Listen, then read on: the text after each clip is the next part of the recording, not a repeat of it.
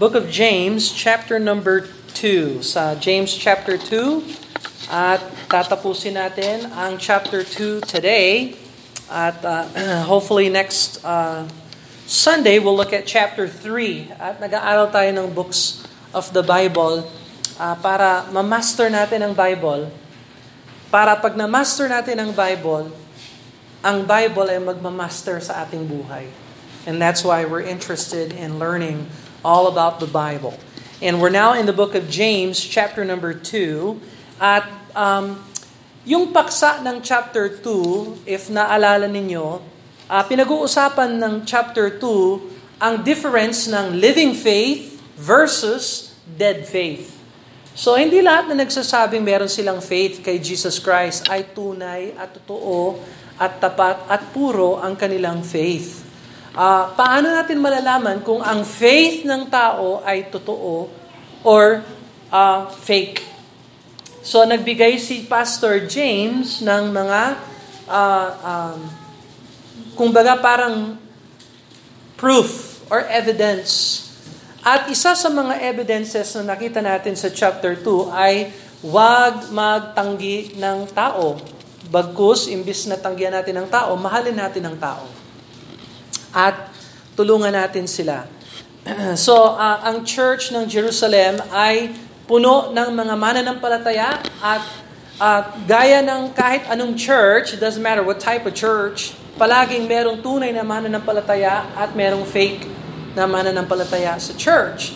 At ang sa liham ni James, ang true faith ay ang faith na namumunga. Hindi sapilitan, hindi pinipilitan, pero ito ay faith na buhay. At yung ugat ng faith na yan ay namumunga ng mabubuting gawa. Now, are we saved by good works? No, we are not. Uh, we are saved by grace through faith alone in Jesus Christ. After that, we have repented of sin and trusted in Him and believed in Him. Uh, we're saved by the grace of God. Hindi kahit anong gawin natin, hindi tayo magiging katanggap-tanggap sa Diyos. Never. Kahit na maging mabait tayo at mangako tayo, from now on, hindi na ako magkakasala magmula ngayon, which is a lie. uh, ilang segundo lang, magsisinungaling ka na. All right? Or magkaroon ka ng pagkakamali.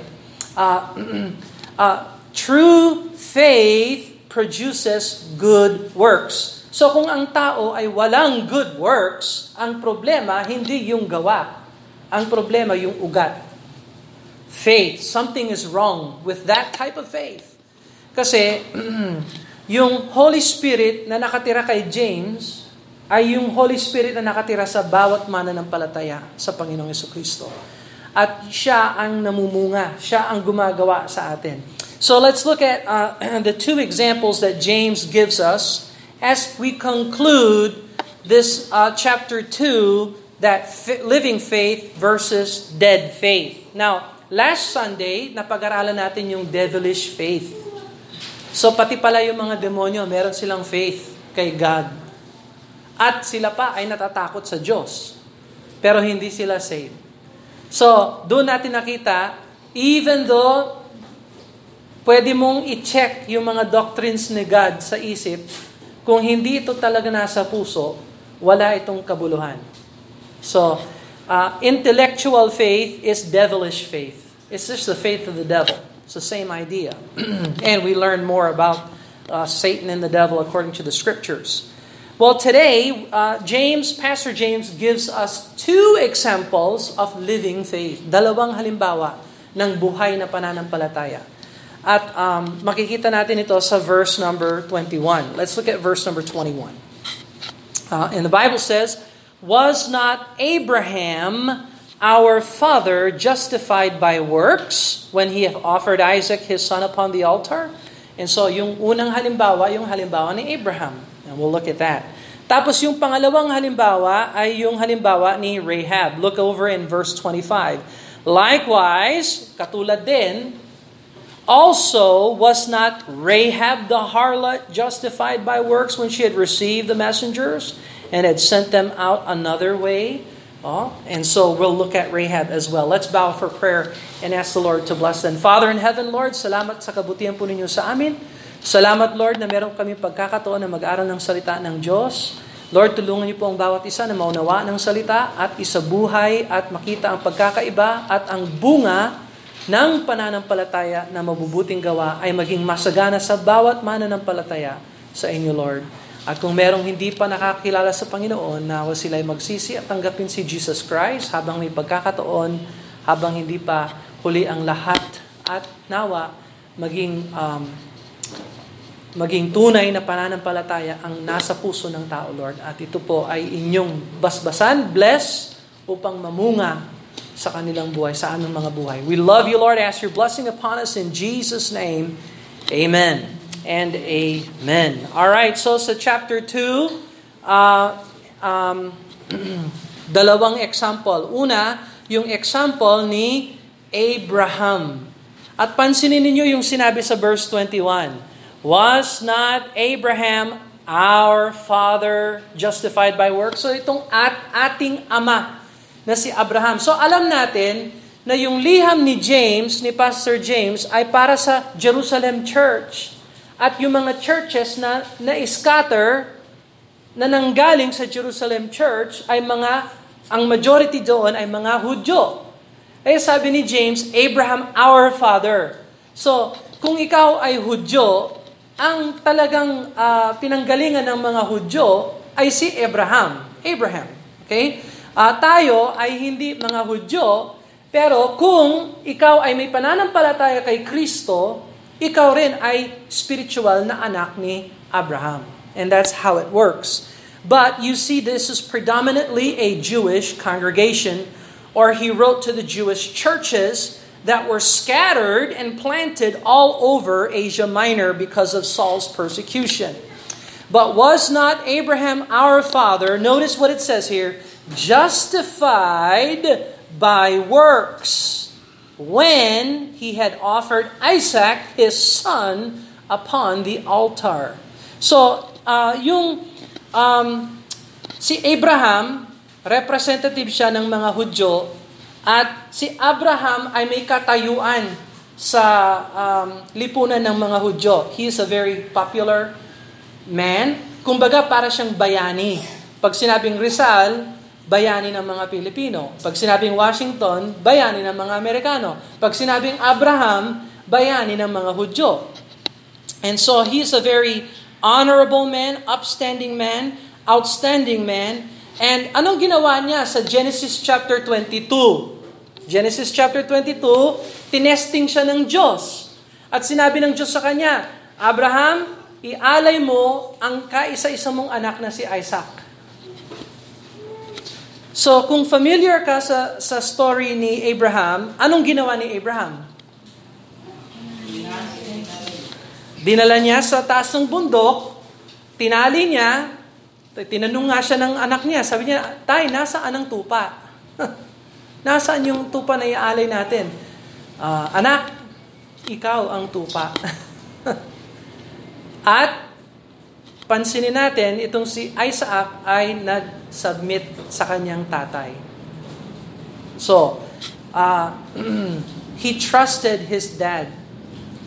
And he obeyed his dad. And Abraham offered Isaac, pero kung alam mo yung story ng Genesis 22, natuloy ba yung kanyang sacrifice? No. Pinigilan siya ng anghel ng Diyos dahil uh, nakita na ng lahat na talagang tapat si Abraham yung kanyang faith ay napatunayan sa pamamagitan ng kanyang work. Okay, now, si Abraham ba ay saved dahil sa kanyang work o dahil sa kanyang faith? Faith. faith. Sa Genesis 15, tinawag na siyang believer. So tingnan mo ang Genesis 15. Go back to Genesis chapter 15. So bago pa niya inaalay si Isaac, ay nagkaroon na siya ng relationship with God. Genesis chapter 15 and verse number 6. Genesis 15 and verse number 6. The Bible says, And he brought him forth abroad and said, Look now toward heaven and tell the stars if thou be able to number them. And he said unto him, so shall thy seed be. Verse 6 And he believed in the Lord. And he believed in the Lord. Sumampalataya si Abraham kay Jehovah, the Lord. And he counted it to him for righteousness. At binilang si Abraham na matuwid o iniaring ganap sa mata ng Diyos si Abraham. No, kailan? Nung siya ay sumampalataya kay Jehovah. Pero makikita natin sa buhay ni Abraham, yung pananampalataya niya kay Jehovah ay hindi patay, kundi buhay. Bakit? Kasi sumunod siya sa request ni Jehovah sa Genesis chapter 22 nung inialay niya ang kanyang buktong na anak. In fact, sa aklat ng Hebrew, na makikita mo doon na sa mata ng Diyos, inialay niya si Isaac, even though hindi natuloy. Pero iniaring ganap siya ng Diyos at uh, uh, tinuring ng Diyos na uh, inialay niya si Isaac. so, eto ang point. Abraham's works reveal his faith. Yung mabubuting gawa ni Abraham ay nagpapakita na siya ay may faith kay Jehovah. So parang pag nagtanim ka ng halaman, meron kang inaasahan. Kaya ka nga nagtanim. Hindi ka nagtatanim kasi nagpapaganda lang, pakitang tao lang. No! Pag nagtanim ka ng halaman, meron kang inaasahan na makukuhang fruit. Di ba? And so, Ganon din, ang faith na itinanim ng Diyos kay Abraham, may inaasahan ng Diyos. Ano yon? Good works. Good works. So, sabi niya sa James, balik tayo sa James chapter 2 and verse number 22. James chapter 2 verse 22. Seest thou how faith wrought with his works, and by works was faith made perfect. Yung ibig sabihin ng made perfect dyan ay buo. So nabuo ang kanyang faith noong sumunod siya sa Diyos. So you see may relationship ang faith sa good works. So ang mga nagsasabing meron akong faith, paano mo ma, paano mo malalaman na talagang siya ay isang mananampalataya? Sa pamamagitan ng kanyang gawa. Okay, Brother Bill, wala siyang mabubuting gawa. It doesn't matter kung anong sinasabi ng bibig. Dahil mas malakas ang sermon ng buhay. You see? What you, how you live speaks louder than what you say. So if you say, I have faith, but you don't have good works, your faith is dead. That is fake faith. And so makikita natin sa lipunan natin, napakaraming mga tao nagsasabing ako ay kristyano. Pero nasaan ang mabubuting gawa? so, hindi na tayo malilinlang. Ah, naghahanap tayo ng fruit. Fruit of good works. So tinawag siyang friend of God, itong si Abraham. And so tingnan mo yung verse number 23. And the scripture was fulfilled, fulfilled, nagganap ang kasulatan sa buhay ni Abraham, be, uh, as, which saith, Abraham believed God and it was imputed unto him for righteousness. And he was called the friend of God. Saan siya tinawag friend of God? Well, Isaiah chapter 41. Tingnan mo ang Isaiah chapter 41. So kung sinabi ni James, sinabi sa kanya ng kasulatan, tinawag siyang friend of God, ibig sabihin, kailangan nasa Old Testament, merong verse na nagsabi siya ay friend of God. Isaiah 41, verse number 8. Isaiah 41, verse number 8. But thou, Israel, art my servant, Jacob, whom I have chosen, the seed of Abraham, my friend. Oh, di tinawag siyang kaibigan ng Diyos. Look at Second Chronicles. Second Chronicles. Second Chronicles chapter 20. Second Chronicles chapter 20 and verse number 7. Second Chronicles chapter 20, verse number 7. Art not thou our God, who didst drive out the inhabitants of this land before thy people Israel, and gavest it to thy seed of Abraham, thy friend forever. So, kaibigan ng Diyos si Abraham. At naging kaibigan siya ng Diyos. Uh, hindi dahil sa kanyang mabubuting gawa, kundi dahil sa kanyang faith. Pero yung faith na nasa kanya ay namumunga ng mabubuting gawa. So, ang tao ay hindi who saved dahil gumagawa siya ng mabubuting gawa. Iyan ay ebidensya ng kanyang pananampalataya at ang kanyang pananampalataya ang siyang nagliligtas dahil sa grasya ng Diyos. So, uh, don't get that confused. so, good works is not the basis for salvation. It is the evidence of salvation. Okay? So, yung unang halimbawa si Abraham. Isang tanyag na lalaki, mayaman, may ka, kaantasan sa lipunan, uh, ninuno ng mga Hudyo, honorable man. Nagbigay din ng isang example si James. Hindi lang ng tanyag na lalaki, kundi isang babaeng may masamang nakaraan. Tingnan mo ang verse number 20, uh, 25. 25. Likewise, also was not Rahab the harlot. Ano yung harlot sa Tagalog? Yan yung babae na um, binibenta niya yung katawan niya prostitute, harlot. So masama ang kanyang background. Hindi siya katulad ni Abraham. Tingnan mo kung ang Diyos ay nagtatanggi ng tao. Not, not, pinag-aralan natin yung chapter 2, nakita natin, walang tinatanggi ang Diyos na tao. Kung ang tao ay mapakumbaba, magsisi at tumanggap sa Panginoon. So isang puweba dito, si Rahab, kasi siya, the harlot. Now, yung reputation niya ay harlot. Pero kung ba, alam mo ang istorya ni Rahab, hindi siya nanatiling harlot. Si Rahab ay nagsisi at tumanggap kay Jehovah. Kinilala niya si Jehovah.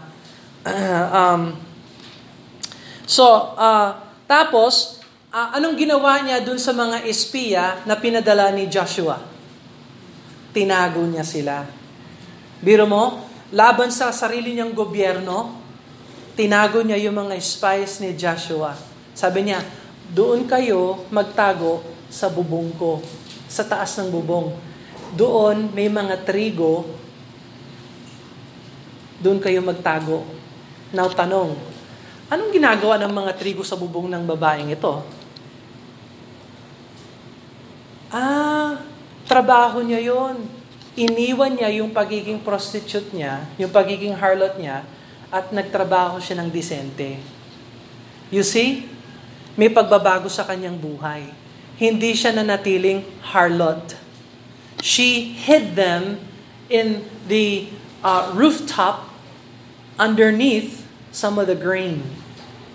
How did those grains get up in the rooftop? Rahab changed her job. She used to be a harlot but now she was a worker. She worked for a living. When? When she believed in Jehovah God. When she repented of her sin and trusted in the Savior. Tingnan mo ang verse 25. Likewise also was not Rahab the harlot justified by works when she had received the messengers. Oh, yung palang mga espiya na tinanggap niya, sabi ni James, sabi ng New Testament, messenger sila. Galing kay Jehovah. At anong ginawa ni Rahab sa kanila? Tinanggap niya sila.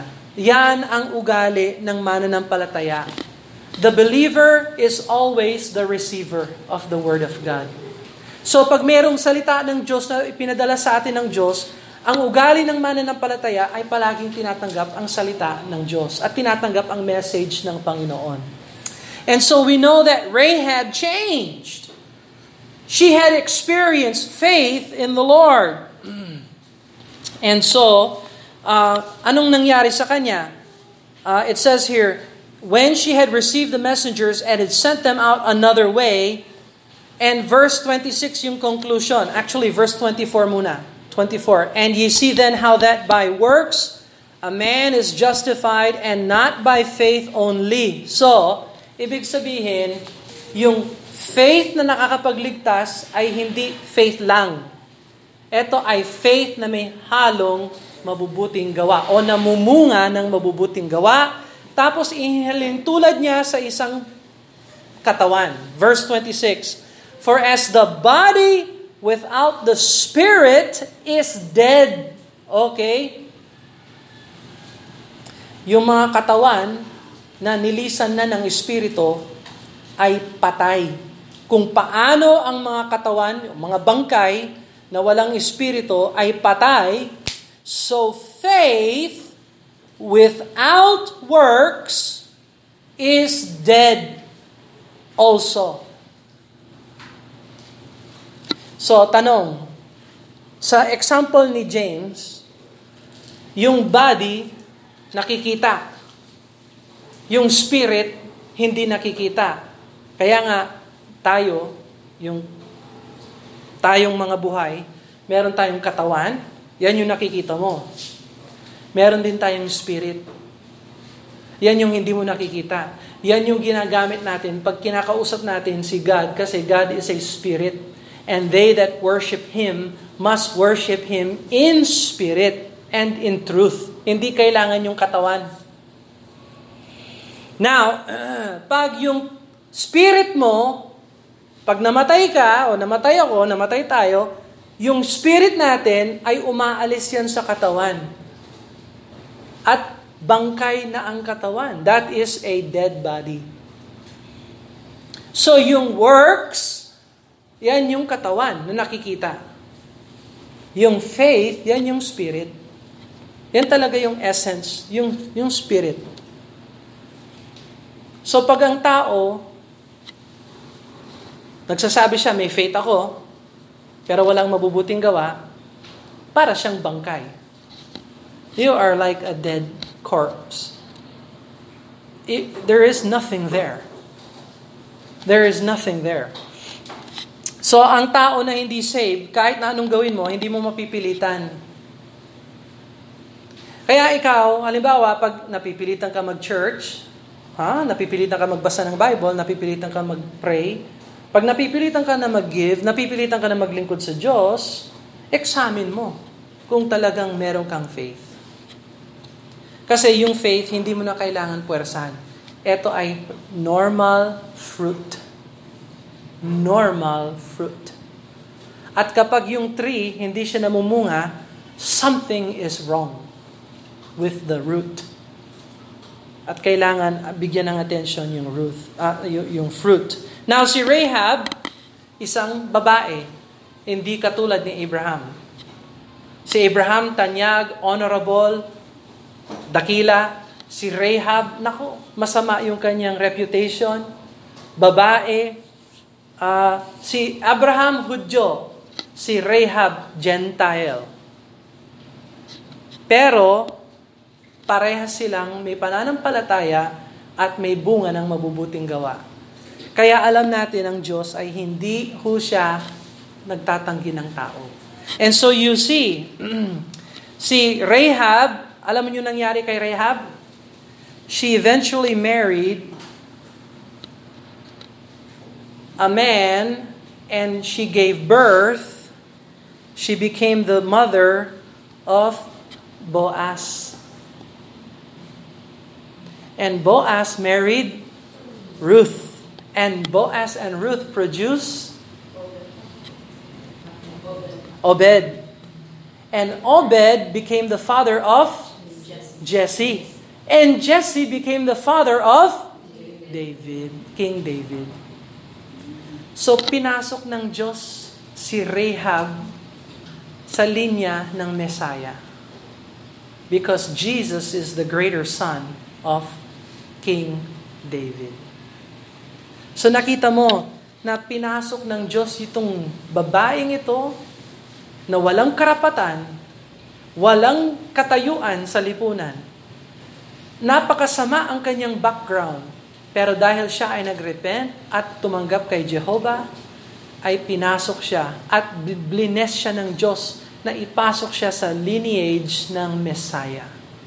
Alam mo kung ilang mga babae ang walang katayuan, walang karapatan, pero pinasok ng Diyos sa lineage ng Messiah? Una doon si Sarah. Sino si Sarah? Yung asawa ni Abraham. Tandaan natin, before na sila ay Hudyo, sila ay Babylonians. Abraham was from Ur of the Chaldees. Iraqi pala siya. Tapos, si Sarah, uh, sumunod doon si Tamar. Si Tamar. At kung alam mo ang kasaysayan ng Genesis, ang pangit ng testimony ni Tamar, pero bakit pinasok siya ng Diyos sa lineage ng Messiah? Hindi dahil sa kanyang mabubuting gawa, kundi dahil sa kanyang faith.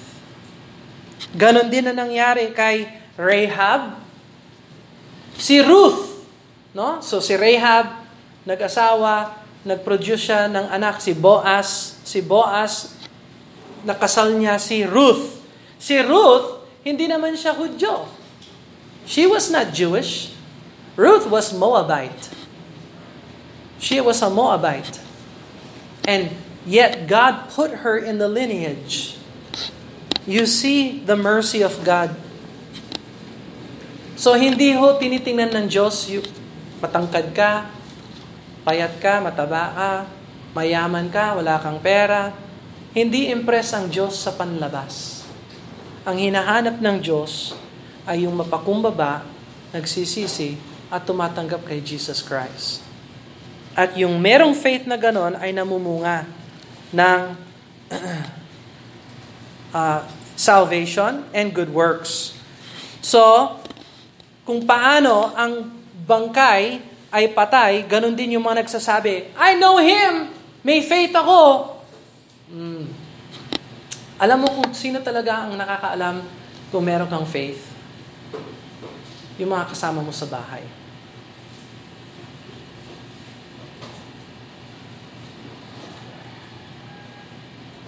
They know if you really truly have faith.